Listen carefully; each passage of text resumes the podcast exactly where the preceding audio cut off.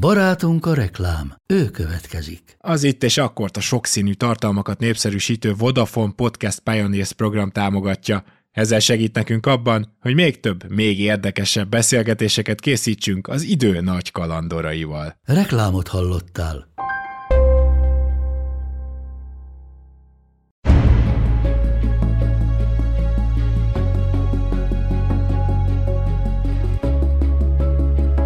A 30-as évek Németországában olyan dolgok történtek, amelyeknek aztán kis túlzással az egész világ a kárát látta. A náci propagandagépezet, amelyet Joseph Goebbels vezetett, egy teljes nemzetet állított olyan eszmék szolgálatába, amelyek józan észsel a társadalom nagy részének vállalhatatlanok. Ehhez a propaganda elképesztő újításai kellettek, amelyel létrejött a modernkor első egész nemzetet érintő agymosása. Tömegek álltak be Hitler mögé, és nem csak azért, mert megfélemlítették őket. Hogyan jutott el a propaganda az erre akkor még felkészületlen emberek tudatalattiába? Mit talált ki Goebbels, mit Hitler, és mi az, amit csak újra kellett fogalmazni? Hogyan jutott el 1945-ig szinte egész Németország abban a hitben, hogy ők a többiek felett álló nép, amely mindenben győzedelmeskedni fog.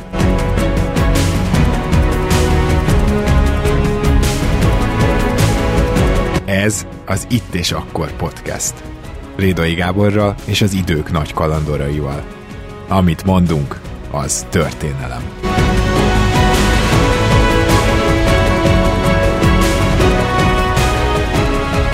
Sok szeretettel köszöntünk mindenkit az Itt és Akkor podcastben, uh, ahogy az első évadban, ha első évadnak lehet nevezni az első évünket, és rögtön a második adásban Puzsé Robertet hívtam meg vendégnek. Ez most sincsen másként, a mai Itt és Akkorban egy, hát picit filozófiai, picit történelmi szemlélettel fogjuk megnézni József Goebbels életművét, a náci propagandát gyakorlatilag. Erről szól a mai műsorunk. Robi, köszönöm szépen, hogy így egy évvel teltével ismét elfogadtad a meghívásomat, szer Szervusz! Hello! És most nem mondtam végig, hogy újságíró, történész, publicista, és még ugye nagyon sok minden. Ugyanakkor remélem, hogy már jól ismernek téged a hallgatóink. A mai témánk azért nem lesz olyan elképesztően lehúzós, mint a legutóbbi, amikor ugye népírtásokról beszélünk, de hát sajnos ez is kapcsolódik egy népírtáshoz. Paul Joseph Goebbels lesz a, a középpontban, illetve az ő műve, az ő találmányai, úgy is elnevezhetjük a mai adást, hogy a Goebbelsi propaganda 9 találmánya, és szerintem egy picit vezessük be a hallgatókat, hogy ki volt ez a Paul Joseph Goebbels, mert gondolkoztam, hogy hogy lehetne ezt uh, ilyen egy képben megfogalmazni, és nem jutott eszembe jobb, mint hogy azért az a helyzet, hogy Goebbelshez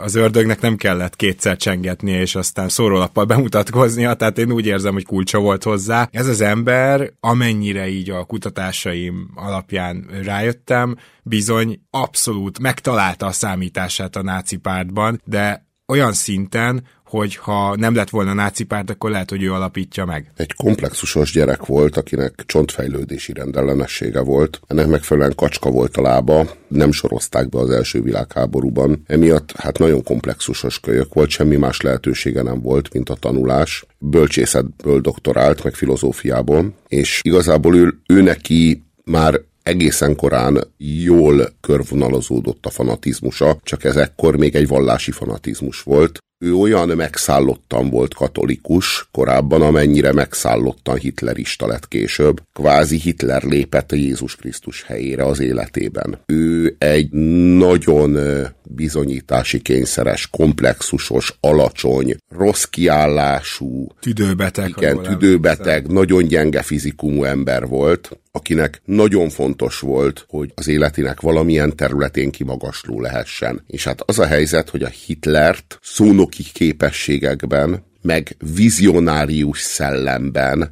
senki nem közelítette meg a náci pártban egyedül Goebbels. Goebbels Hitler maga is nagyon nagyra becsülte. Egyrészt Goebbels kiváló szónok volt, másrészt pedig Hitlernek a víziói, jelentős részben marketing víziói, aminek a fogalma akkor még nem létezett, a módszertan akkor még nem létezett, azok a Göbbels munkája által lettek rendszerbe foglalva, és ha mondjuk arra a szerepre fókuszálunk, hogy hogyan alkotta meg József Goebbels a modern értelemben vett propaganda rendszerét, hogyan rakta le az alapjait a tudatiparnak, ami a 20. században ma már egy kommersz és ártalmatlan dolognak tűnik, de valójában azért, mert a Goebbels és Hitler által felkínált univerzális megoldás, univerzális mindent tisztító mosópor helyére százezer kisebb vállalást állított marketing gépezet, a marketing tudatipar. A világ összes brandjének az elődje a vörös alapon fehér körben fekete horog kereszt logó. Ez volt a mindent fehérítő mosópor. Ez volt a minden brandek ősapja, a nemzeti szocializmus. A megoldás az emberiség összes problémájára, a megoldás a kisember összes problémájára, ezt kellett először is eladni, és ezt olyan hatékonyan eladták a németeknek, hogy amikor már minden német családban volt egy-egy fronton elesett fiú, még akkor is az utolsó töltényig, az utolsó lélegzetvételükig kitartottak Hitler mellett. Amikor már semmilyen remény nem volt a háború megnyerésére, akkor is az utolsókig kitartottak Hitler mellett. Ennél sikeresebb marketing kampánya történelemben nem zajlott, mint ahogy a németeknek eladták a nemzeti szocializmust. Goebbelsnek a profétikus és igazán meghatározó jelentősége abban állt, hogy a Hitlernek a szimbólumalkotó képességét ő tette a rendszer logójává. A rendszer logójává. A, a Hitler alkotta például a vörös alapon fehér körben fekete orok keresztet. Nagyon-nagyon tudatosan megalkotott brand volt. Egyrészt az első német birodalom zászlajának a színeit használta. Ezzel kontinuitást teremtett az els, a, a második német, bocsánatot kérek. Kontinuitást teremtett a második német birodalommal. Fekete, vörös, fehér. Másrészt a vörös alapon lévő logó az a szocializmusra utalt. Hitler egy nagyon kemény eszmei harcot vívott a bolsevikokkal a szocializmus fogalmának a, a birtoklásáért és a kisajátításáért. Azt állította, hogy Marx a szocializmust kölcsönvette és kiforgatta önmagából, uh-huh. hogy az ős árja germán törzsek már szocializmusban éltek, és hogy a Hitler ehhez akarja visszavezetni a németeket, de a gazember zsidó Marx és a gazember bolsevikok, azok ezt a ezt a képzetet, és az ehhez tartozó vörös szint, és az ehhez tartozó vörös zászlót kiforgatták az eredeti jelentéséből, és a maguk zsidó céljaira használták fel, tehát nem volt hajlandó a vörös szint, illetve a szocialista fogalmat átengedni a bolsevikoknak. A fehér körben fekete horogkereszt, az pedig ugye köztudottan az Indiából az indiai áriáknak a szimbóluma, de kifordítva, tehát megfordítva. Tehát amíg a hitleri horogkereszt az, az óramutató járásával egyezően forog, addig az indiai eredeti az óramutató járásával ellentétes irányban forog. A szimbólumnak volt egy, egy mágikus ereje mivel hogy, hogy ez a horogkereszt, ez valójában egy forgó szimbólum, és nem kell túl sok fantázia, hogy az ember lássa a dinamikáját. Uh-huh. Lássa. Senkiben semmilyen kétség nincsen, amikor rápillant, hogy milyen irányban forog, hogy az a forgás ez mi. És ez a dinamika, ez valahogy az egész német nép, az egész német társadalom mentális erejét felforgatta. Két megjegyzésem lenne, mielőtt belecsapunk, a, szinte már belecsaptunk az első pontba egyébként. Az egyik az az, hogy ugye Göbbelsnél említetted azt, hogy a, a vallás helyére egy másik vallás lépett, és én azt gondolom, hogy a, a népnek is ezt az élményt próbálta aztán becsatornázni, ezt az új vallásos élményt. Hát itt azért őt is, prof, nem véletlenül mondtad, hogy profétikus, mert ő ennek a profétája volt, Hitler pedig kvázi a Jézus Krisztusa, vagy Istene, de lehet, hogy csak felkentje. Lehet, hogy Hitler mondjuk felkentként nézett magára, de az biztos, hogy a német nép, és hát a, annak a kollektív tudatalattiában itt közel volt az istenséghez. És ugye ezt azért nem lehet egyik pillanatról a másikra átvinni. Tehát ez nem úgy van, hogy meglátod, és akkor ő, a, ő az Isten. Tehát ehhez tényleg egy olyan teljes körű propagandagépezetre volt szükség, ami nem is egy-két év alatt ment. És a másik megjegyzésem pedig az, hogy ugye a Heidelbergi Egyetemen filozófia szakon végzett, tehát azért látszik, hogy ő tényleg ebben mélyült el, és aztán elkezdett kiadni könyveket, ez nem biztos, hogy sokan tudják róla, saját maga, mert a kiadók ezeket a könyveket így abszolút nem voltak hajlandóak kiadni, és hogy miért? Mert hatalmas meglepetés talán sokaknak, de az 1920-as évek, tehát első világháború ut- utáni Berlin, az még szinte mai értelemben is egy kozmopolita város volt. Az aztán nem volt egy ilyen már-már náci, vagy annak a szélén álló dolog, hanem nem. És például a prominens szerepet játszottak zsidó színészek, művészek, de nem csak ők, tehát amikor azt mondom, hogy kozmopolita, akkor azt úgy értem, hogy más nem német Hitler szempontjából fajok, de itt most nem ezt akarom mondani, más országok polgárai is. Egy szinte modern értelme vett város. Még arról is olvastam, hogy, hogy már ilyen gender kutatásokat is elkezdtek végezni, ami most nagyon viccesen hangzik, mert az elmúlt 10-15 évből ismerjük ezt a fogalmat egyáltalán, és például a melegeknek ö, sokkal jobb dolguk volt úgymond, nem voltak úgy elítélve. Na ebből ebből a Berlinből képzeljük el, hogy tíz év alatt milyen ellentétes utat jártak be. Hát, visszaformálta a birodalmi fővárossá Hitler Berlint. Hitler a Weimári köztársaság évtizedeiben megvetette Berlint. Megvetette, ami Berlinben zajlott. Berlin az egy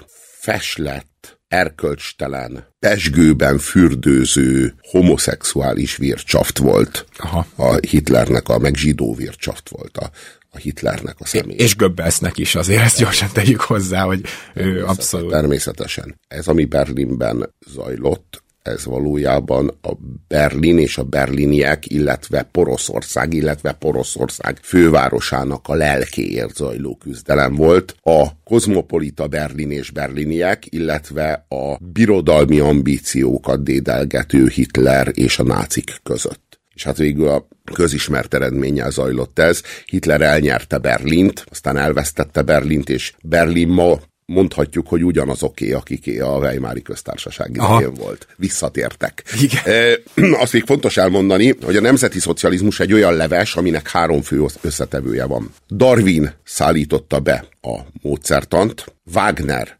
szállította be a mítoszt, és Nietzsche szállította be a küldetést mindhárman teljesen ö, tudatlanul, hiszen nem tudták, hogy nem tudták, hogy mit szállítanak be minek, nem, nem, nem tudták, hogy mit szállítanak be, de ebből a három összetevőből készült el a nemzeti szocializmus, mint ideológia, és a küldetés ugye az volt, hogy a halott Isten helyére az embernek kell felemelkednie, az ember feletti embernek, az embernek kell ember felettivé válni, és beállni a halott Isten helyére, ez lett Hitler. Ez a zsenikultusz amúgy, ennek a prototípusa volt, ez nagyon ijesztően fog hangzani, amit mondok, de Lord Byron, Petőfi, uh-huh. mind-mind-mind, a zseni aki a forradalmár, aki a álmodik egy jobb, a romantikus hős, aki álmodik egy jobb, egy szebb jövőt az emberiségnek, és felemelkedik, és az emberiséget megváltja. Itt a Földön. Ez volt a romantika küldetése. És, és Hitler lett ennek a, ennek a szellemnek, ennek a küldetésnek a dárda hegye.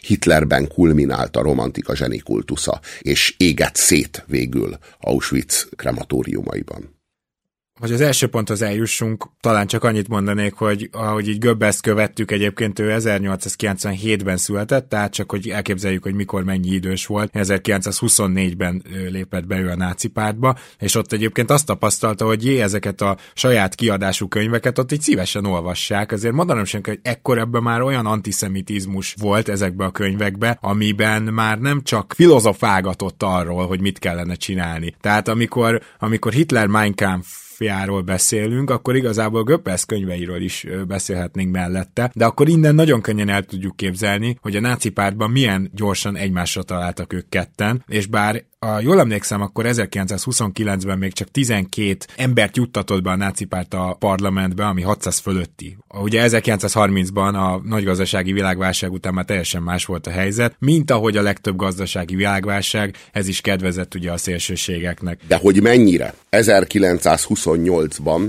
a nagy gazdasági világválság előtt egy évvel rendeztek választásokat a Reichstagba. A német nemzeti szocialista munkáspárt a szavazatok mindössze 2,6%-át szerezte. Berlinben mindössze 1,4%-ot szerzett Hitler.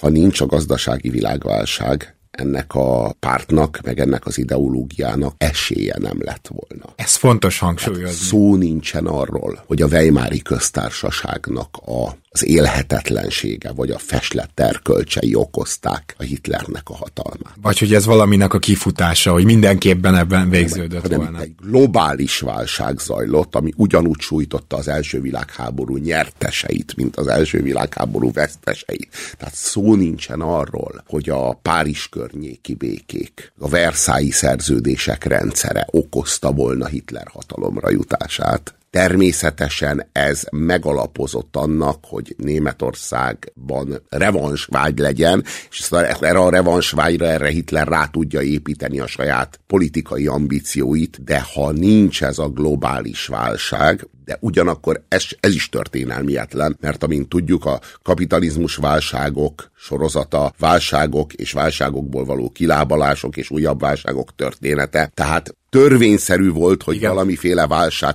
eljön, mert a kapitalizmus ezeket kitermeli. Minden esetre döbbenetes, hogy a németek arra az ígéretre, hogy az erő, hogy a tekintély, hogy a birodalmi tudat fogja őket újra nagyjá tenni, milyen mértékben voltak immunisak addig, ameddig volt kenyér az asztalon, és milyen mértékben lettek fogékonyak, amikor már nem volt. És itt eljutottunk az első ponthoz, mert hogy igazából ugye a náci uralom 1933-ban kezdődik, de nyilván itt már lehetett tudni, hogy erősödik a párt, és itt már azért elkezdődött Goebbelsnek a dolga is. És az első, amit talán fontos elmondani, az az, hogy amit Hitler már hozott magával, azt ő nem akarta feltétlenül átalakítgatni, meg saját képére csinosítgatni, ami jó volt, úgymond, ami, ami beleillette az ő elképzelésébe, azt ő hasznosította. És a, a Minecraftot ma már emlegettük, de azért is akarom újra előhozni, mert hogy azt konkrétan elkezdték terjeszteni, mégpedig tehát nem csak úgy, hogy kim volt a könyvesboltoknak a polcain, hanem ennél azért egy kicsit erősebben, és van ilyen statisztika, azt hiszem, hogy a 30-as évek közepére már majdnem minden német háztartásba felelhető volt egy, ami ugye megint vallásos párhuzamot akarok húzni, de hogy ugye a Bibliával nyilvánvaló párhuzam van. Nyilvánvaló, nyilvánvaló. A Biblia helyére lépett a német könyvespolcokon a Mein Kampf. A Mein Kampf lett az új szent könyv a Mein aminek a teljesülését, aminek az érvényre jutását a németek nem csak végignézhették, végigélhették, de az ő kezükbe tette, ezeknek a nemzedékeknek a kezébe tette le Hitler azt az ő nagy, nagy és szent küldetését, amit megfogalmazott a Mein.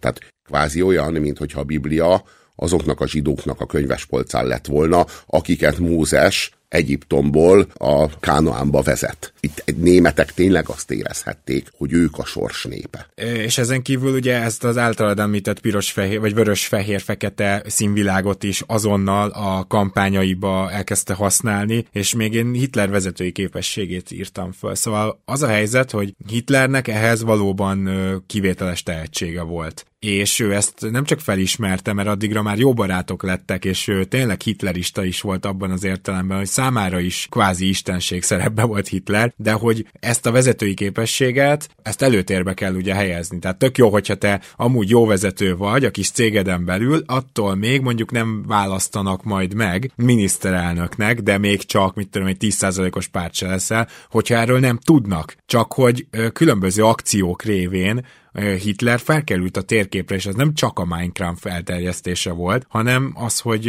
egyre több helyre juttatták el már a hatalomra kerülésük előtt is Hitlernek a, a beszédeit, illetve egyáltalán a Hitler jelenséget, azt gondolom. Goebbelsről nagyon sokat tudunk. Elsősorban azért, mert fennmaradtak a naplói, ő mindent lejegyzetelt és fennmaradtak a naplói, ezért aztán jóformán napra pontosan tudjuk, hogy mit kommunikált Hitlerrel, hogy reagált Hitler rá, milyen hatalmi harcokat vívott a náci párton belül, ő tényleg megszállott fanatikus rajongó volt. A naplóbejegyzéseinek a fele az a Hitler imádatáról, meg a Hitler megváltó kultuszának a zenged zúgott dicsőségéről szól. A magasztalás szó, igen, igen, igen, igen, igen, igen, a magasztalásáról. És hogy például az ő, ő naplójából derül ki az, hogy Hitler, ugye ő mindig nagyon sokszor arra használta a naplóját, hogy a Hitler mondott valamit, de annak nem szabad elszállni a levegőben, hanem annak azt az rögzíteni kell, és akkor leírta, hogy mit mondott a Führer. Például, és hát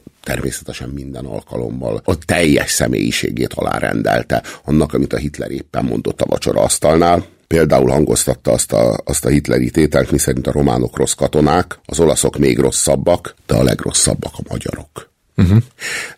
Ugye azt tudjuk, hogy Olaszországra Hitler rábízta Görögországot, hogy szállja meg Görögországot, és Olaszország, amelyik ugye Mussolini önmagát a római császárok utódjának tekintette, és úgy pózolt, nyomorult Görögországot nem tudták elfoglalni az olaszok, hanem a görögök megverték őket, és a Hitler egyszerűen csak oda küldött egy Waffen-SS hadosztályt, és egyetlen hadosztály elfoglalta Görögországot. Ez mindent elmond. Ez tényleg Ez mindent, mindent elmond. Menjünk a második pontunkra. Ez most teljesen más skála, de a, pont a mai propagandák miatt lesz szerintem izgalmas és érdekes. Az akkori média teljes skálájának kihasználása. Na most itt az a fontos, hogy a 30-as években a film azért nem úgy létezett, mint most. De Goebbels például ebben Hát ha lehet azt mondani, hogy, vala, hogy valamiben ő nagyon haladó volt, akkor ebben egészen biztosan, ugyanis amikor még senkinek eszébe nem jutott volna a filmet úgy használni, mint propagandát, ő már gyakorlatilag gyártotta őket. És, és hát itt a legviccesebb az, hogy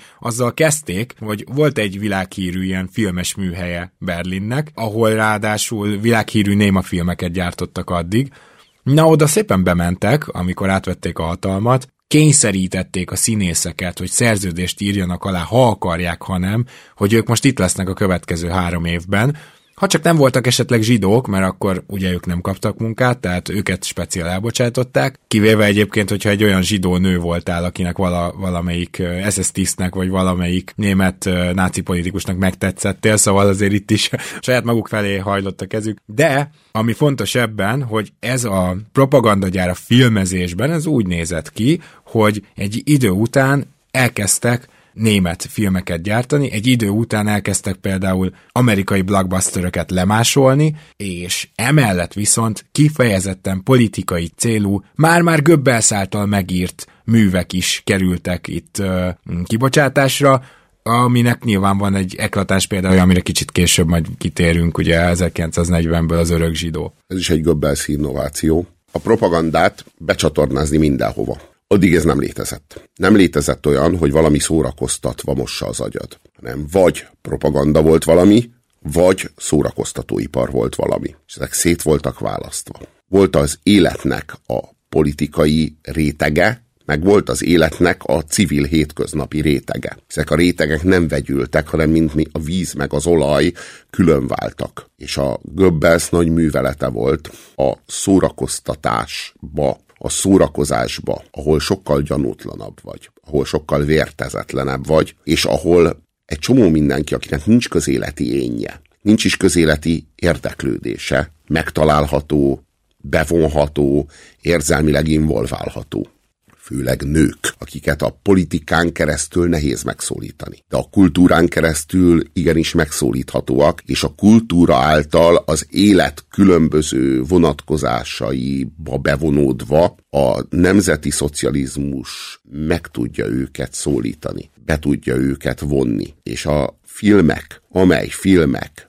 cselekménye amúgy nem a háború, meg nem a német nemzeti szocialista ideológia meg tudták szólítani a németeket, mert volt egy olyan jelentésrétegük, amibe a német propaganda beszivárgott, vagy amiben a német propaganda helyet és szerepet kapott. És ez, ez például nagyon nagy innovációja volt a Goebbelsnek. Azért képzeljük azt el, hogy oké, okay, fel tudjuk sorolni a média válfajait, akkor is voltak újságok, akkor az újságokat is elárasztotta a náci propaganda, oké, okay, de hogy még a, a boltban kapható termékeknek a, a csomagolásán is náci propaganda volt. Tehát... Azt, azt, kell, azt kell érteni, hogy a Hitler az két kulturális funkciót ötvözött. És ez bizarrul fog hangzani, de az egyik kulturális funkció az a népét vezető, uralkodó szerepe, Vilmos császáré, a másik az meg a kisember lelkét, pszichéjét, érzelmeit elragadó rock and roll sztár szerepe a John Lennoné, vagy az Elvis. Elvis Presley, igen. igen. Ezek, ezek nem találkoztak korábban. Senkinek eszébe nem jutott volna, a Vilmos császárért úgy rajongani, hogy a megjelenik, és akkor a lányok sikoltoznak, meg bepisilnek, meg elájulnak. Ez addig nem létezett. Utána meg már nem létezett, tehát soha senkinek eszébe nem jutott volna, hogy a John Lennon azzal az erővel, meg hatalommal, amivel bírt az emberi lelkek felett, vagy az Elvis Presley, azzal az erővel és hatalommal, amivel bírt a nőknek a pszichéje felett, hogy azok elaléltak a látványától, hogy ezt ő politikára váltsa, és akkor azt mondja, hogy én vagyok Elvis, megváltom Amerikát, sőt én leszek az, aki újra nagyját teszem Amerikát, akár egy nagyon korán érkezett Donald Trump. Igen, igen, egyébként az a helyzet, hogy a, ha valaki így végigkövette a Trumpnak a, a kampányait, akkor itt most nagyon ismerős lesz, és nem akarom őt se Hitlerre hasonlítani, se nem a náci náci Németországhoz félreértést ne essék, de hogy ebből a könyvből ők aztán nagyon-nagyon gyakran lapozgattak, még ha tudat alatt is, az egészen biztos. És nem csak a politikai marketingesek, hanem én azt gondolom, hogy a teljes marketing know-how felhasználta a Goebbelsnek az örökségét. Úgy szoktam fogalmazni, hogy a Goebbelsnek volt egy kristálygömbje, amiben látta a jövőt is. A kristálygömb, ez 45 tavaszán, amikor a, amikor a bunkerben a Goebbels meg a családja végül is egytől egyig eltávoztak, és a, a az utó, tulajdonképpen az egyetlen parancsa az volt a, a Goebbelsnek, amit mint kancellár kiadott, hogy kezdjék meg a béketárgyalásokat, vagy a fegyverszünetről szóló tárgyalásokat, amire természetesen a szövetségesek nem voltak hajlandóak, mert ők, ők köztük volt egy megállapodás arról, hogy az feltétel nélküli fegyverletételig tart a háború, hát nincsenek béketárgyalások. Ezután történt a bestiális eset, amikor a Magda és József a gyermekeiket egy, egyenként megölték, és hát végül is a birodalom vezér nélkül maradt, vagy már két napon belül két kancellárja lett öngyilkos a birodalomnak. Ezután, ezután kvázi ez a jósgömb vagy kristálygömb ez összetört, szilánkokra tört. És aztán a jövő marketingesei ezeket a szilánkokat egyenként összegyűjtötték, és ezeket, ezekből kicsi gömböket csiszoltak maguknak, amikben ugyanúgy tükröződött az a jövő, amit a Göbbels látott egyetlen egy nagy tömbben. És ezekből lettek a modern kornak a nagy kommunikációs brendjei, illetve azoknak a márkáknak a logói, meg azoknak a márkáknak a megváltástana, amely márkák tulajdonképpen ugyanazt kínálták, de már csak kicsiben. Tehát a foltra jó a mosópor, a szomjúságra jó a Coca-Cola, az éjségre jó a McDonald's. A nemzeti szocializmus ezek mindegyikére jó volt. Ezek, a nemzeti szocializmus volt ezeknek a nagy összessége, vagy a nagy, az eredeti egysége, az eredeti foglalata. És ugye nem hiszem azt, hogy egy mai logó létezhetne, vagy a marketingre, meg az emberi tudat vezérlésére vonatkozó tudás létezhetne a Göbbelszi know-how nélkül.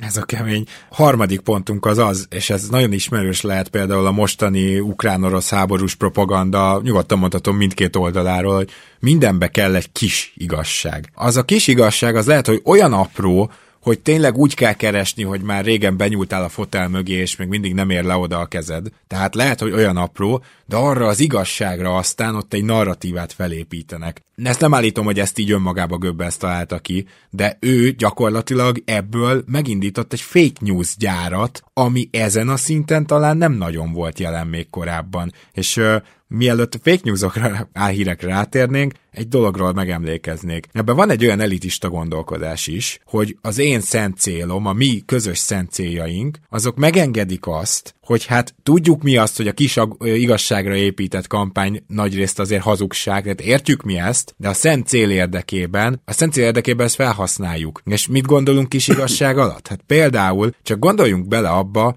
hogy ebből a kozmopolit a Berlinből vagy a Weimári köztársaságból, ebben hogy lehet azt elérni, hogy a zsidókat valóban sokan ténylegesen megutálják. Mert oké, okay, biztos van, aki erre fogékonyabb, de nem arról van szó, hogy a németek genetikailag fogékonyak voltak, hanem arról van szó, hogy példának okáért találnak egy olyan bűncselekményt, amit zsidó követett el, hiszen nyilván éltek ott zsidók, és akkor lehet, hogy mondjuk uh, ott találtak egy ilyet, lehet az is, hogy egy az ezerből, de akkor azt az egyet felnagyítom, és ebből kataklizmikus következtetéseket vonok le. Na most ugye ez az, amikor egy kis igazságra narratívát húzol fel, mert ez a kis igazság, annak az általános érvénye nem terjedne tovább nagyjából a rendőrszoba, a kihallgató szobán. Marketing hazugság ráépül a valóságmagra. Kell egy valóságmag, de az a valóságmag nélkülözhetetlen. Tehát tényleg kell, hogy legyen egy valóságmag a dolognak a mélyén, anélkül összeomlik. Az adja a stabilitását, vagy az adja a belső feszültségét, vagy a kvázi megalapozottságát. És arra kell egy átfogó marketing hazugságot felépíteni. Ez a modern kommunikációs dezinformációnak az egyszer egye.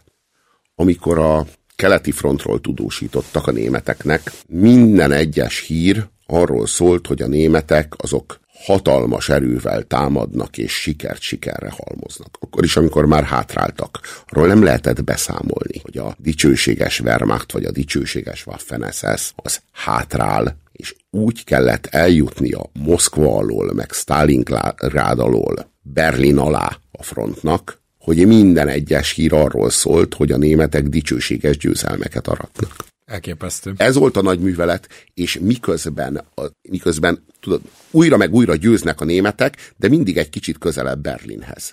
Mindig egy kicsit közelebb. Tehát, és, mi, és megint győznek, és megint győznek, de már Lengyelországban van a front. Aztán megint győznek, de már, már Németországban van a front. És győznek, és győznek, és győznek, és végül ebből egy vereség épül. És a németek mindent hittek. A németek mindent hittek. Addigra már az akaratuk a Hitler akarata volt. Addigra a németség tényleg egyesült egyetlen akaratban. És ebből már nem tudták kivonni magukat. Ez félelmetes, mert ugye épeszű ember előbb-utóbb a fejéhez kap, hogy hazugság kell, hogy legyen, hogy folyton nyerünk, hogyha egyre közelebb van a front Németországhoz. És végül már Berlin alatt vannak, mi meg folyton nyerünk. Igen, de mennyivel veszélyesebb volt akkor a fake news, mint most, ezt komolyan mondom. Tehát, hogy ott azért nem volt olyan sok alternatív. Most arra gondolok, hogy például a kokáért, amikor itt körbe ment egy videó arról, hogy a japán, pár éve volt, tudod, hogy a, a japán parlamentben valaki felszólalt, és a magyar rokonságról kezdett el beszélni,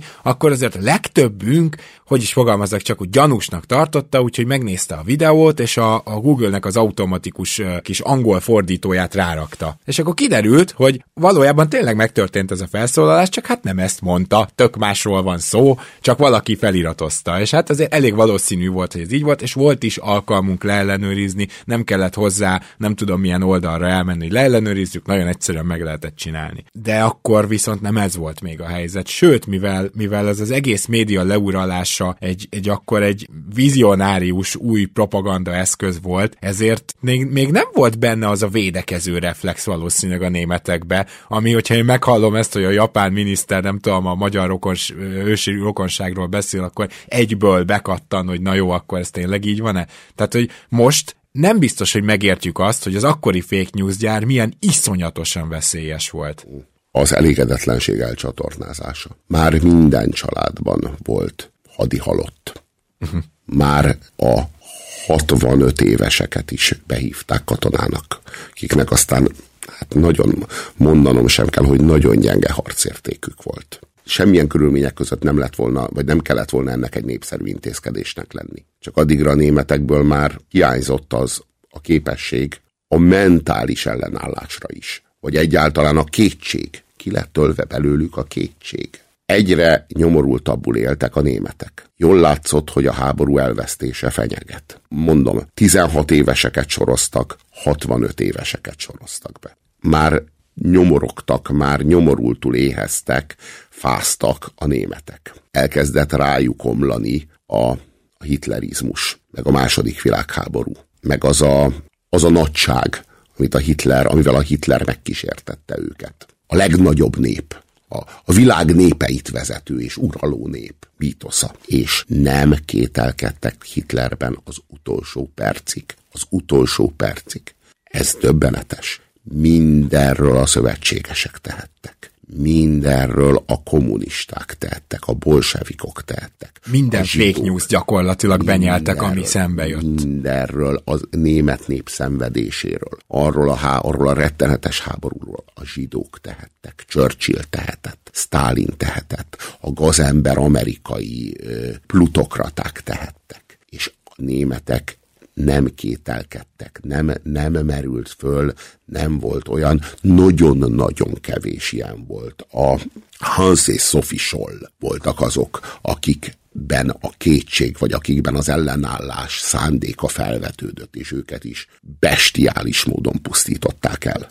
Tehát az a döbbenetes, hogy szó nincsen arról, hogy a valóság az kopogtat. Aha. Ez, ez a, ezt szokták mondani azok, akik szeretnek hinni, szeretnének még hinni az emberi szellem, vagy az emberi értelem erejében, hogy a valóság előbb vagy utóbb bekopogtat, és akkor a hazugság az szertefoszlik vagy eloszlik. Nem. Itt konkrétan az kellett, hogy a, a másik oldal katonái, szovjet és amerikai katonák kopogtassanak be. Pontosan, tehát, pontosan, hogy, pontosan, pontosan, kellett, pontosan, pontosan, ott volt a valóság ott volt a valóság, de a, a marketing hazugság, a média hazugság elcsatornázta az elégedetlenséget, elcsatornázta az értelmezést, a magyarázatot a németeknek az állapotára vonatkozóan, a német népnek, a német birodalomnak a sorsára vonatkozóan, és a németek nem voltak képesek mentális szinten,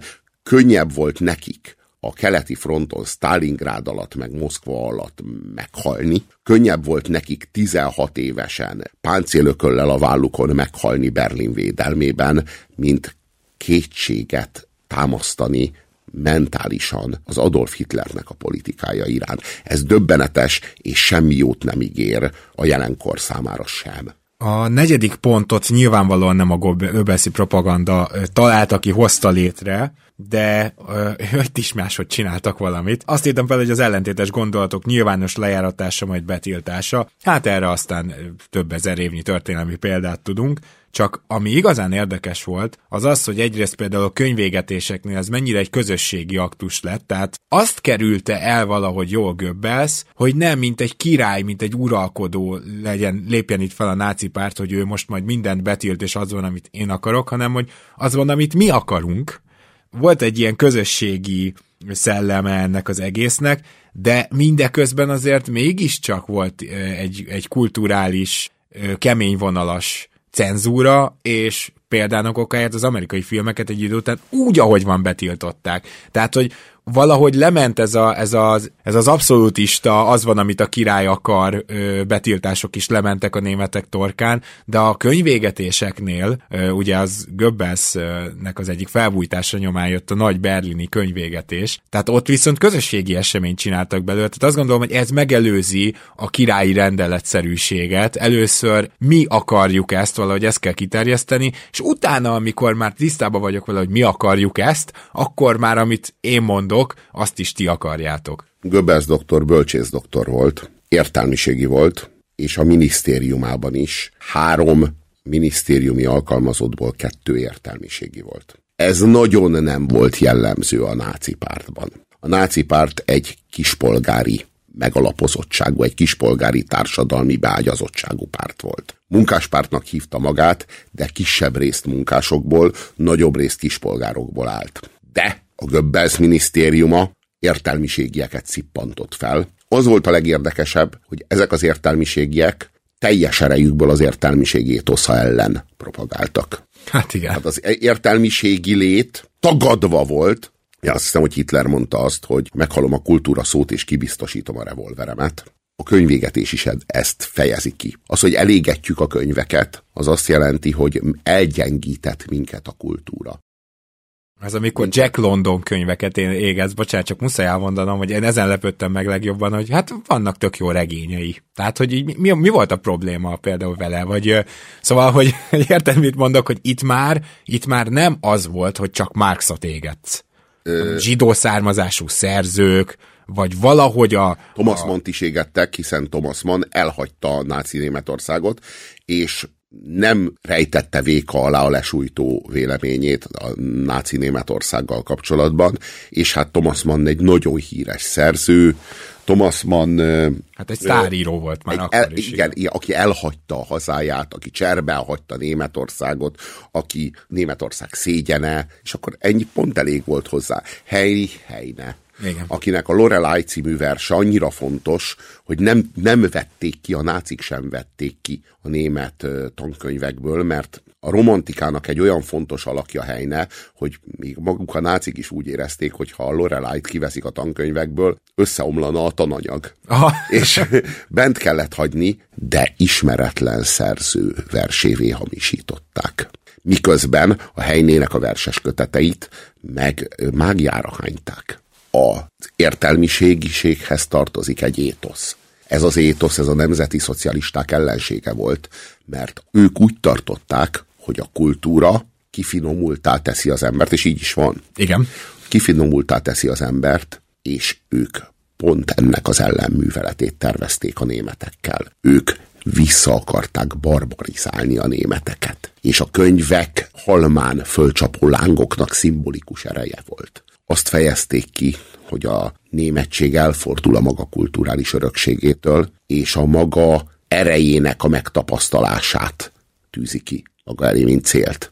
És a kultúra előtti korba akar visszamenni, amikor még, ez egy romantikus mítosz egyébként, mielőtt a kereszténység, ami kvázi egy zsidó szekta volt a, a nácik szemében, megfertőzte a szilaj indogermán népfajt a maga elgyengültségével, érzelgősségével. Fordítsd oda a másik arcot. Igen, igen, igen, igen. Ami teljes egészében ellentmond Darwin fajok eredetének. Hát természetesen ellentmond, mert az egyik az etika, a másik meg biológia.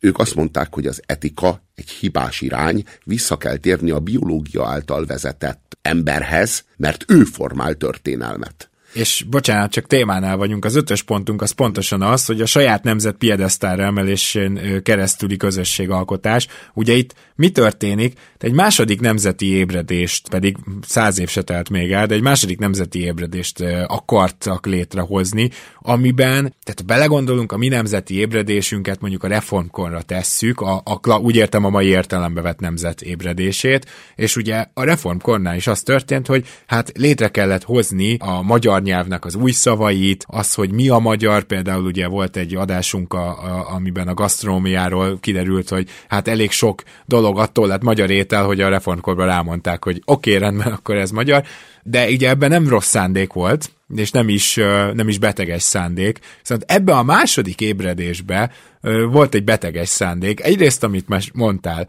hogy, hogy a, ez az indo-germanizmushoz való visszatérés, ami, akik azért nem véletlenül már bocsánat, de nem véletlenül hívjuk őket barbároknak, mert ez, ez a név ez azért hordoz magában ö, negatív konnotációt is, mert valóban volt negatív konnotációja. És a másik pedig, hogy azért is egy, egy kicsit beteges szándéknak érzem ezt, mert mitoszokat kezdtek gyártani, és ebben már rengeteg olyan mitosz volt, aminek semmi köze nem volt a valósághoz. Tehát, hogy itt már nem csak elferdítések voltak, hanem ahhoz, hogy ezt az Übermenst valahogy a németekből hozzuk létre, ahhoz, mint ahogy ez egyik nép se tudná magáról elmondani, hogy ő a tökéletes nép. Hát nyilván a német se tudta volna, úgyhogy ebben már elképesztő mennyiségű hazug mitosz is szükségeltetett. Egyetlen nép sem jó mindenben. Hát igen. Vannak bizonyos népeknek bizonyos erényei, bizonyos defektusai, bizonyos hátrányai. A franciák például nem annyira jó katonák, meg nem annyira jó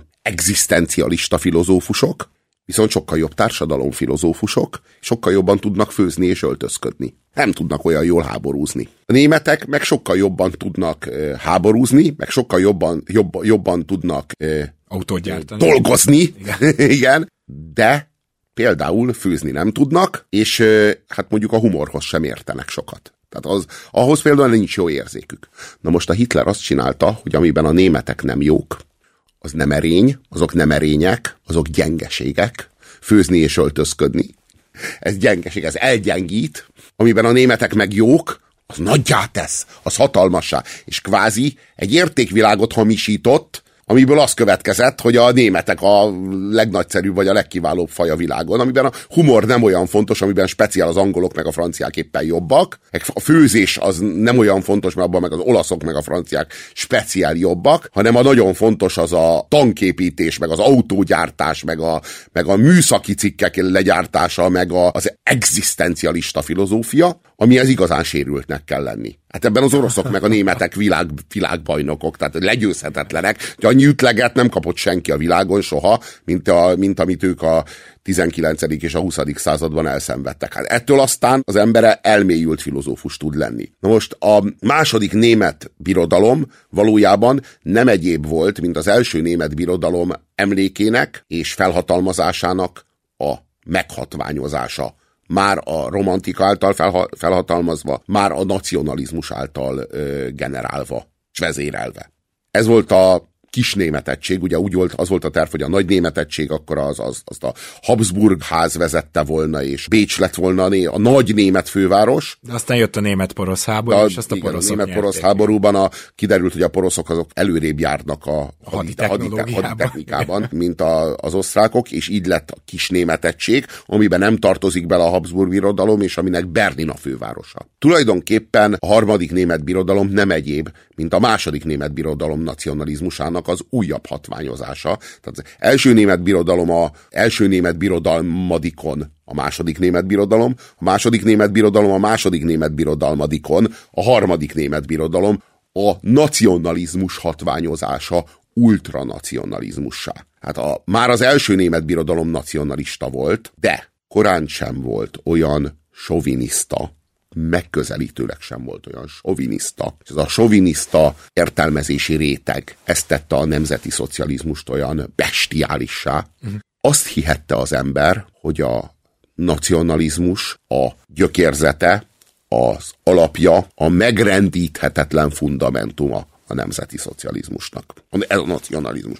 Ez a megszállott nacionalizmus. A németség vezető szerepébe vetett megingathatatlan hit. Csak hogy amikor aztán a németek elveszítették a háborút, Adolf Hitler kijelentette, hogy mégsem. Hát kiderült. Mégsem a németek a választott nép. Mégsem a németek a kiválasztotta a magasabb rendű faj, hanem hát úgy tűnik minden jel szerint a szlávok. Mert ugye itt három lehetőség van. Az egyik lehetőség az az, hogy a németek a kiválasztott faj, ők a legmagasabb rendű ember, de nem a megfelelő vezetés alatt álltak. Hát ez ugye teljesen ki van zárva. Hát maga Hitler, maga kiválasztotta, a zseni, az eljövetel, a, az Istenember vezette őket, tehát ez ki van zárva.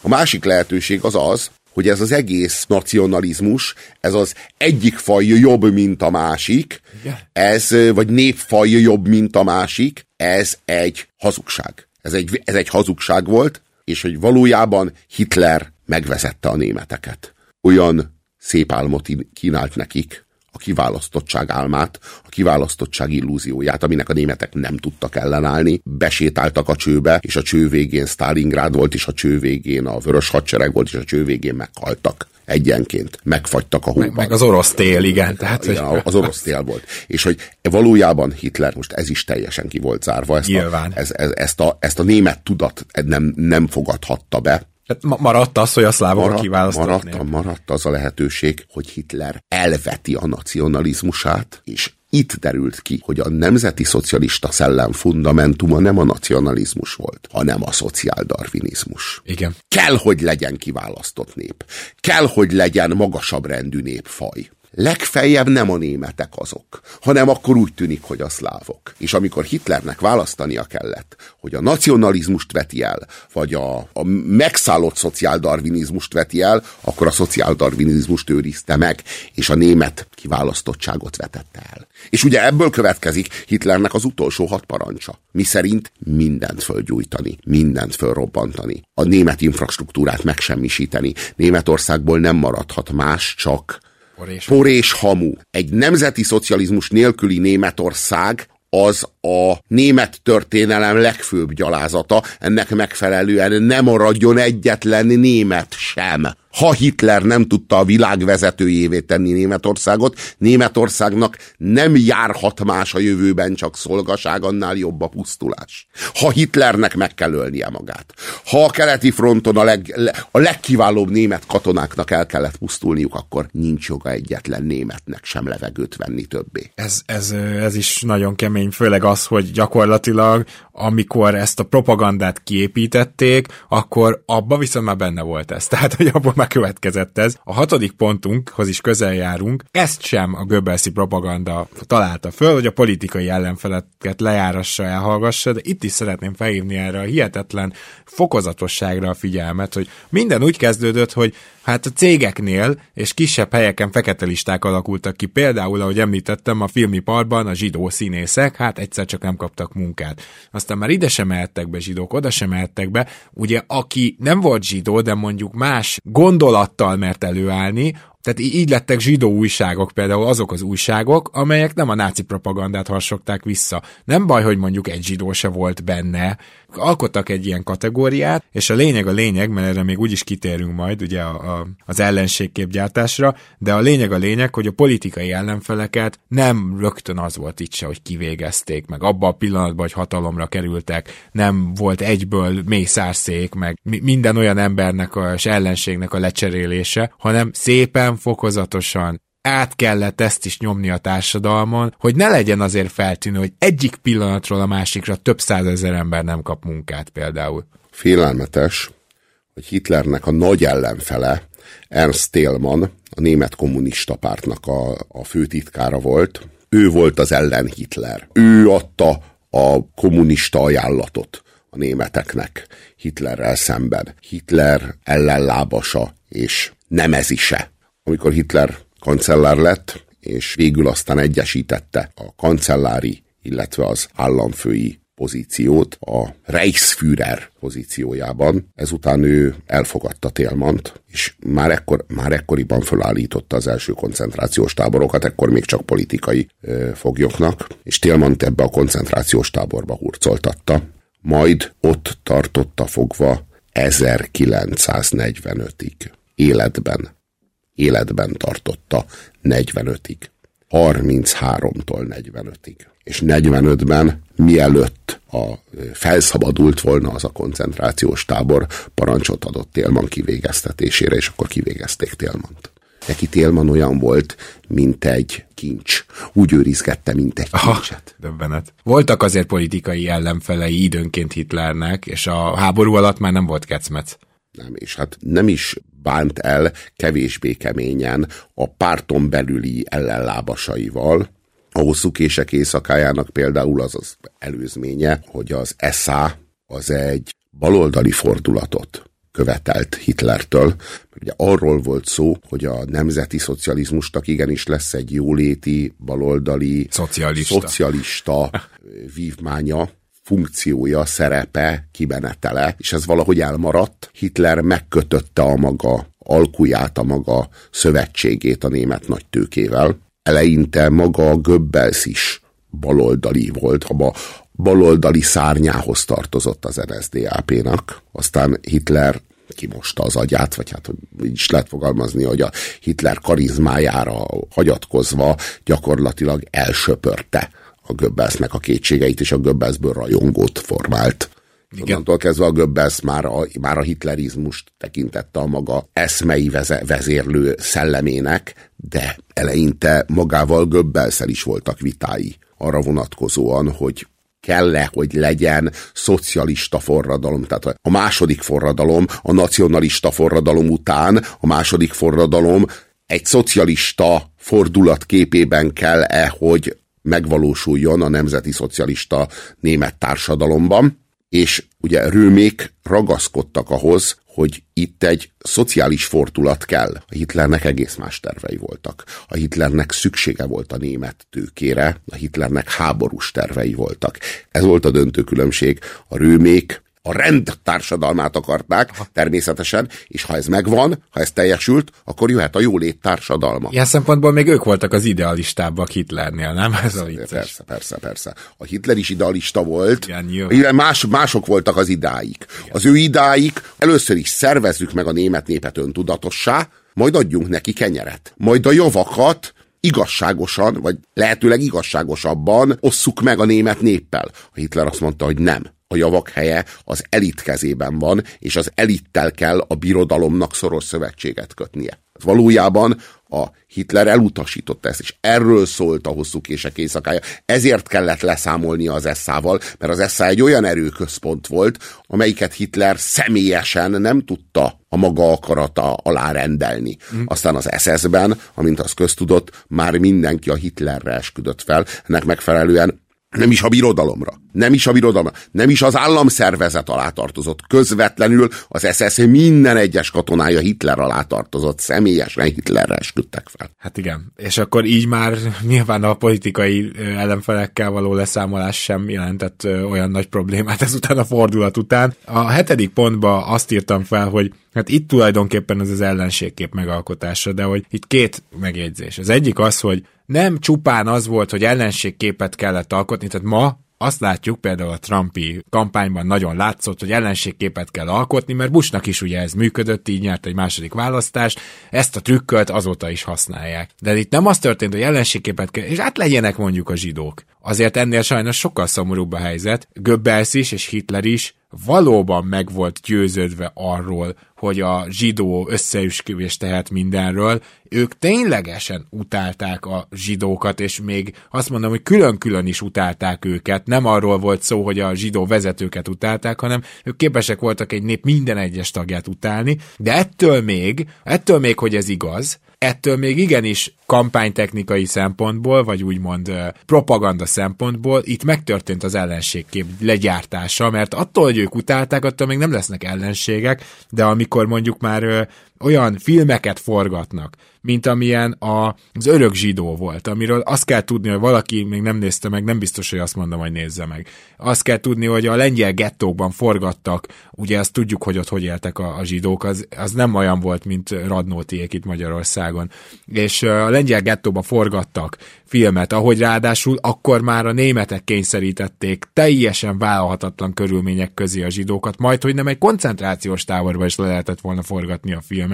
Ilyen szinten. Képzeljétek el, kedves hallgatók, és utána a filmnek az volt a konklúziója, hogy hát a zsidók azok így él, az, ezek a zsidók, ezek a, a félig állatok, hogy ezek a zsidók. Ilyen szintre jutott a háború alatt a 40-es évekre az ellenségképgyártás, hogy amit szépen lassan építgettek, az aztán utána egy, egy ilyen totalitáriánus ellenségképpé fajult. Hitlernek, meg a Goebbelsnek is már mielőtt még ők nácik lettek, mielőtt még a Nemzeti Szocialista Német Munkáspárt egyáltalán csak megalakult volna, már megvoltak a maguk antiszemita érzelmi alapjai. Már Goebbels is, meg Hitler is, mielőtt még akár ismerték volna egymást, vagy egyáltalán politizáltak volna, már antiszemiták voltak. Elég megszállottan, elég lángolóan antiszemiták voltak. Itt kétféle antiszemitizmus kell megkülönböztetni, van a vertikális, meg a horizontális antiszemitizmus. Nagyon különböző. A vertikális antiszemitizmus, azaz arisztokráciának, a kiválóaknak, a társadalom elitjének, a társadalom krémjének, az úri embereknek a lenéző, lekezelő antiszemitizmusa volt a zsidókkal szemben. Ebben az értelemben a 20. század első felének, meg a 19. század egészének a politikai elitje antiszemita volt. Igen. Ebben az értelemben Churchill is antiszemita Igen. volt. Mert ez nem arról szólt, vagy, vagy most akkor nem tudom én, annyi nevet lehet ide, ide említeni, nem arról szólt a dolog, hogy a zsidó az, probléma, amit meg kell oldani a civilizált, civilizált emberiségnek. Hanem arról volt szó, hogy a zsidó az párvenű. A zsidó az nem társasági ember, nem közénk való. De nagyon hasonlóan gondolkodtak ezek a vezetők, vagy ezek a kifinomult úri emberek, például a parasztokról. Persze vagy a közemberekről. Ezek nem, nem társaságban, nem, nem a magas társaságban való emberek. De nagyjából ezt jelentette az antiszemitizmus, egyfajta szociális viszonygást. Na, és akkor ehhez képest a Hitler és Goebbels, Hitler és Goebbels egy, egy horizontális antiszemitizmust valósított meg, amelyben a német ember faj alapon, nem társadalmi rangja által, nem a társasága által, nem a a kulturális szerepe által, hanem a vére által, a fai identitása által áll szemben a zsidóval, szemtől szemben a zsidóval, mint az ellenségével, akit életre, halálra le kell győznie, akivel szemben vagy győz, vagy elpusztul. Ez egészen másfajta. Ez egy egészen volt. Sőt, én még bocsáss meg, azt is hozzátenném, hogy valójában sok ellenség volt, nem csak a zsidók, ez teljesen egyértelmű, de kellett egy fő ellenség. Gyakorlatilag picit én azt mondanám, hogy a zsidó népnek ilyen szempontból hogy nem volt szerencséje, hogy pont őket utálta annyira Goebbels meg Hitler, mert hogyha mást utált volna ennyire, akkor valószínűleg az lett volna ez a fő ellenség, és valószínűleg azt kezdi el szisztematikusan írtani. Ugye tudjuk jól, hogy volt egy cigány holokauszt is, tudjuk jól, hogy más népeket hogy lenézett Hitler, tehát teljesen nyilvánvaló, hogy nem csak a zsidók voltak az ellenségek, de kellett egy fő ellenség, és ezt le is kellett gyártani. Írtották ők a cigányokat is, írtották ők a homoszexuálisokat is, de nem volt meg bennük ez a megszállottság velük Igen. kapcsolatban. Őket egyszerűen csak el kellett pusztítani, ez, ahogy a birodalomban oly sok minden más, egy terv alapján zajlott, és ez, ez egy érzelemmentes, hideg-rideg számítás volt, hogy a homoszexuálisoknak meg a cigányoknak pusztulniuk kell. A, a zsidókkal szemben nem ez volt. A zsidókkal, a zsidók iránt volt egy ilyen lángoló gyűlölet. Volt egy, volt egy, egy megszállottság,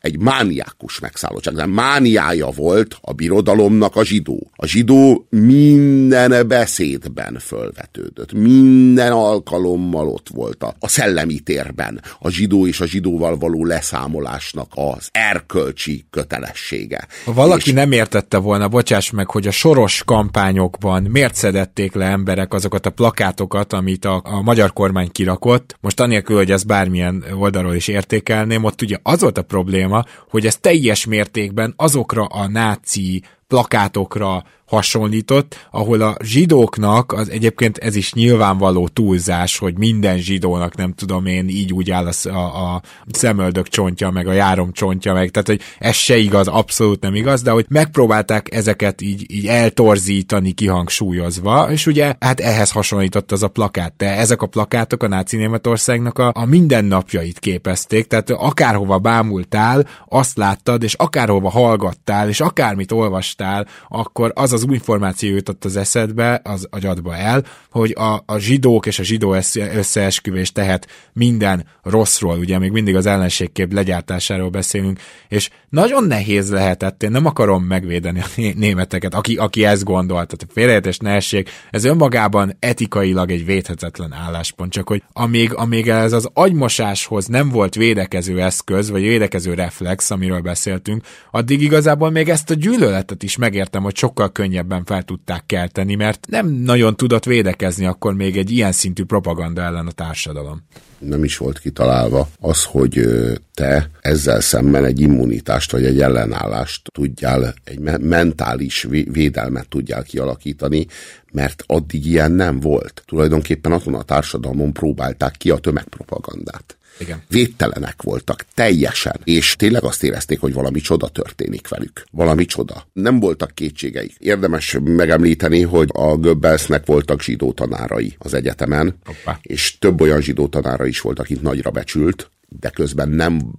vált ettől kevésbé antiszemitává. Itt ilyenkor természetesen megvan a magyarázat, hogy az illető miért nem annyira gyűlöletes, mint a zsidó maga, mint a zsidó arché. A zsidó arché rettenetes, de hogy ezek az konkrét emberek, akiket nem tudott úgy gyűlölni, mert ezek ott az egyetemen, ott abban a relációban, amiben ő velük érintkezett a, a József Goebbels, nem tűntek a Göbbel számára akceptálhatatlanul gyűlöletesnek, ennek megfelelően legyártotta a Göbbels, hogy ő ezért kivétel, amaz meg azért, amazért kivétel, amikor aztán később propaganda miniszter lett, ezek a distinkciók aztán már el, eljelentéktelenültek, már nem kellett onnan föntről, a hatalom magasából már nem kellett ilyen kiszerű kivételezést tennie senkivel, onnan föntről Tudod, a Stalin mondta azt, hogy egy ember halála tragédia. Egy millió és statisztika. Szóval, hogy amikor az ember már egy millió embernek az életéről dönt, annak az egyetlen embernek a sorsa nem érdemel kivételezést. Onnan föntről csak statisztika. A nyolcadik pontunkról már nagyon sokat beszéltünk, hogy most nem fogunk sokat, az, hogy milyen szorosan együttműködött Goebbels, Hitlerrel, a vezérrel. Tehát a propaganda az folyamatosan bedolgozott a vezér alá, ezt akarom mondani. Nem csak a vezér képességeit felhasználta, hanem gyakorlatilag hagyta, hogy a vezér elképzeléseivel azonosuljon. Tehát a propaganda nem ért külön életet, ezt akarom mondani, és ez is egy bizonyos szempontból egy találmány volt, hiszen folyamatosan egymásra erősítettek Hitler és a propaganda, folyamatosan erősítették egymást, és magáról Goebbelsről csak egy nagyon rövid sztori. Ők 1936-ban összevesztek, ugyanis Goebbels akkor a, a ő felesége a Magda volt, de hogy hát beleszeretett egy másik színésznőbe, és így le akart lépni, de ezt úgy képzeljük el, hogy az országot is el akarta hagyni, és az egész propaganda minisztert ségét is ott akarta hagyni, mert ő most aztán szerelmes lett. És Hitler pedig azt mondta, hogy na, nem, nem, nem barátom, akkor most az lesz, hogy három hónapig még összeköltöztek a Magdával, és megnézzük, hogy ez a házasság megjavítható-e, akibe beleszeretett, az pedig másnap vetetett neki Hitler, ennek a hölgynek, egy egyirányú vonatjegyet Prágába, tehát nyilván közölték vele, hogy ne nagyon próbáljon visszajönni, Szóval ez a hölgy másnap elutazott, tehát ha esetleg három hónap után úgy gondolta volna Göbbels, hogy mégsem megjavítható a házasság, akkor sem nagyon találta volna már azt, aki miatt el akarta hagyni Magdát. Ezzel arra akarok kitérni, hogy itt gyakorlatilag a propagandát Hitler és Göbbels sem engedte el, és a propagandát, és a propaganda se tudta elengedni Hitlert. Össze is nőttek, és a személyes szinten is összenőttek, de úgy gondolom, hogy a társadalmi szinten is összenőttek. Szerintem ez a szerelem ezzel a nővel, ez nem egyszerűen egy szerelem volt ezzel a nővel. Ez egy szökési kísérlet volt. Ez egy menekülési kísérlet volt. De ezt mondjuk nem történészként mondott, nem, hanem nem, mit? Nem, Igen, nem, ez, nem, ez nem, csak egy teória csak, most. Nézd, nézd, az, hogy ő, tehát Göbbels elég nagy ember volt ahhoz, ha akart volna, elválhatott volna, és újra házasodhatott volna.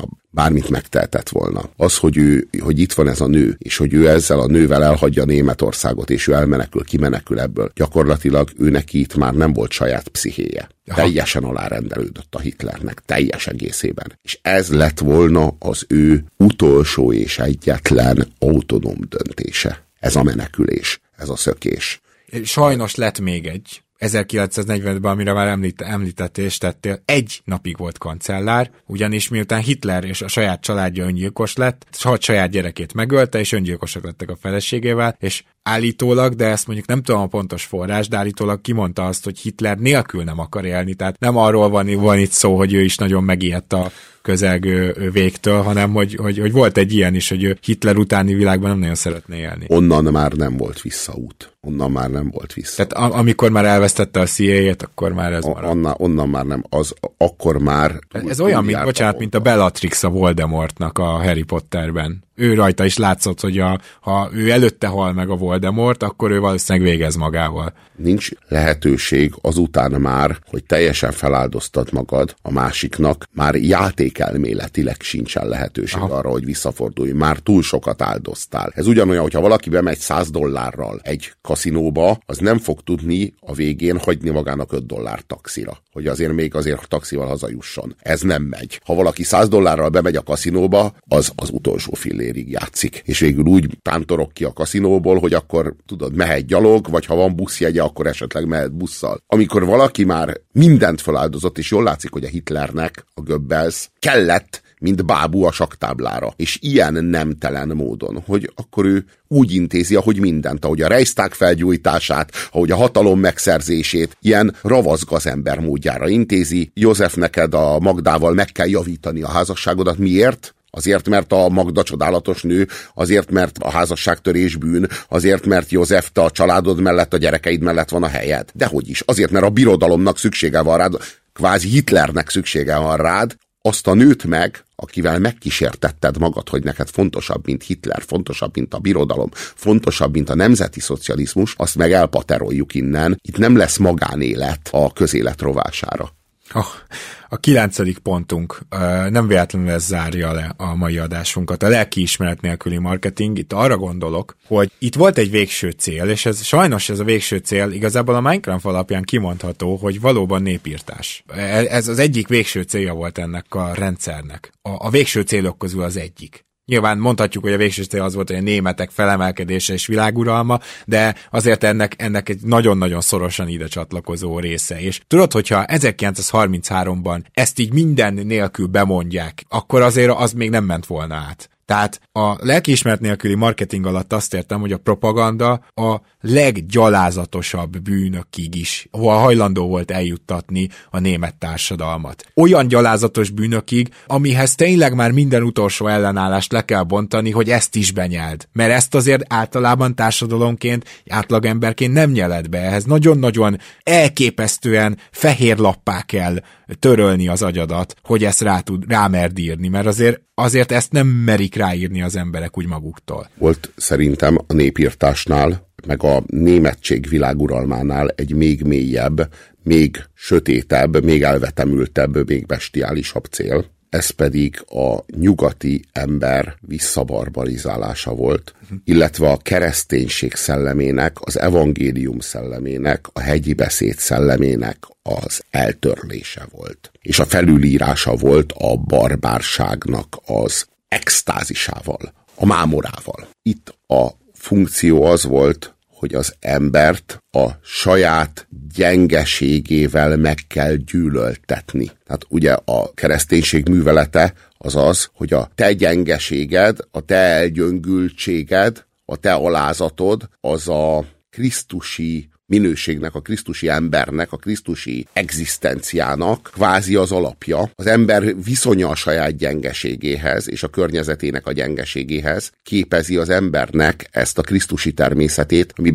úgy fejezünk ki, hogy gyengétség. A gyengétség az a gyengeség felvállalásából következő érzelmi túlfűtöttség és bevonódottság. Meg Ez, valamiféle szeretet kifejeződés is amúgy benne van a, a gyengétségben. Igen, és ennek a, ennek a helyére került ez az önfelett barbárság. Ez az önfelett barbárság az erőkultusza. Az önimádat kultusz. És a, és a tudod, tartsd a másik orcádat tagadása, a boldogok a lelki szegényeknek a tagadása, boldogok az irgalmas szívűeknek a tagadása, kvázi az új embernek a lerombolása és a visszavezetése az óemberhez. De nem egy nem a zsidó emberhez, nem az ószövetségi jó emberhez, hanem az indogermánó emberhez, hát ezt támasztotta Hitler, de hogy valójában ez az új szövetségből az ember visszabarbarizálása kvázi egy antikrisztusi művelet. A Krisztus műveletének az ellenművelete. Ez volt szerintem, ez volt a fő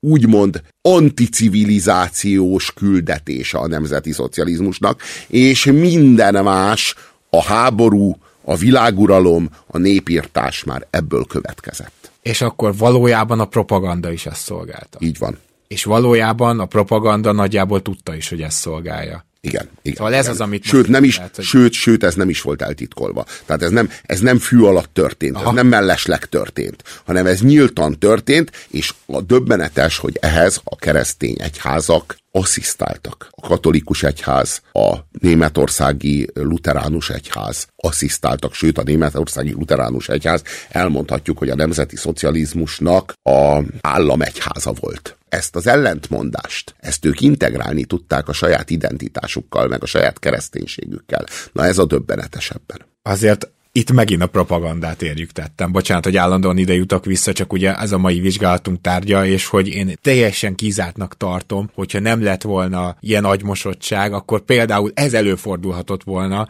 hogy egy történelmi egyház, még hogyha nem is a régebbi, beáll szinte mondhatjuk, hogy a rendszer szolgálatába. Tehát ezek a dolgok nem véletlenül történtek meg, és Joseph Goebbels és az ő zsenie, sajnos ezt kell mondanom, bár a zseninek alapvetően ilyen pozitív csengése van, de itt most, itt most nem erről van Nem szó. kéne, hogy legyen. Nem kéne, hogy legyen, igen. A romantikus zsenit pedig már Hitlerrel kapcsolatban emlegettük, hát most goebbels kapcsolatban is megemlíteném, hogy ez nélkül se működött volna ilyen sikeresen. Ez egy népet eljutatott oda, amit te mondtál, hogy itt az utolsó pillanatig hajlandóak lettek volna akkor is meghalni, ha tudják, hogy holnap már vége a háborúnak. Fontos, hogy értsük mindezt, fontos, hogy értsük, hogy milyen dinamikák vezettek el egy népet a egyrészt az erkölcsi, másrészt a fizikai pusztulásig, mert aki nem érti a történelmet, azzal megismétlődik. Ez egy nagyon jó végszó volt. Puzsér Robert, nagyon szépen köszönöm, hogy eljöttél. Köszönöm. Kedves hallgatók, reméljük, hogy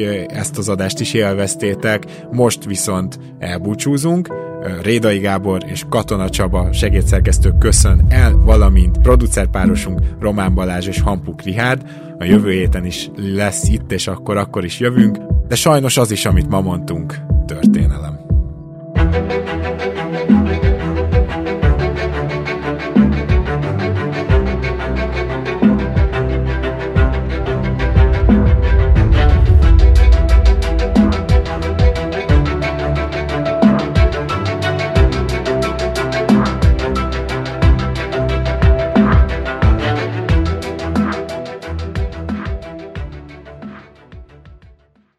Ez egy Béton Podcast.